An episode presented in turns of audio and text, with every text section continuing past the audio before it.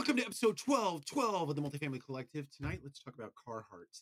If you're not familiar with Carhartt, I associate it with farming and ranching in Montana, in South Dakota, North Dakota, in cold environments, or let's call harsh environments. This this is outerwear, pants, jackets, hoodies, gloves, beanies, uh, anything that you can imagine that you would wear in a in a rugged climate uh, or a rugged area of the world, or if you're into fashion and you think that Carhartt is a fashion statement more so than it is a utility in terms of dress, right? So, I think I think Carhartt. My point with Carhartt, or bringing it up as as an analogy, is that it is a durable product.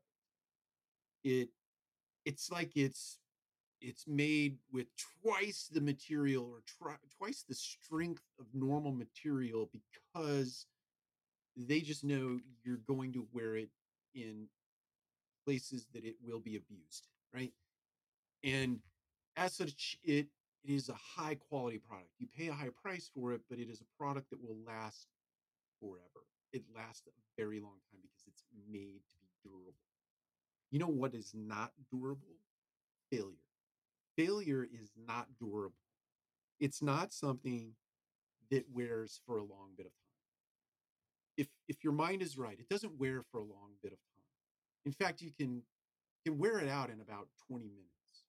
So if you feel failure and you have the right mindset, you can feel that failure, you can get over the emotion of it, and then you can get your head clear and you can take the lessons out of that failure, the learnings from that failure, and you can immediately put them into action to create a circumstance that has a better outcome.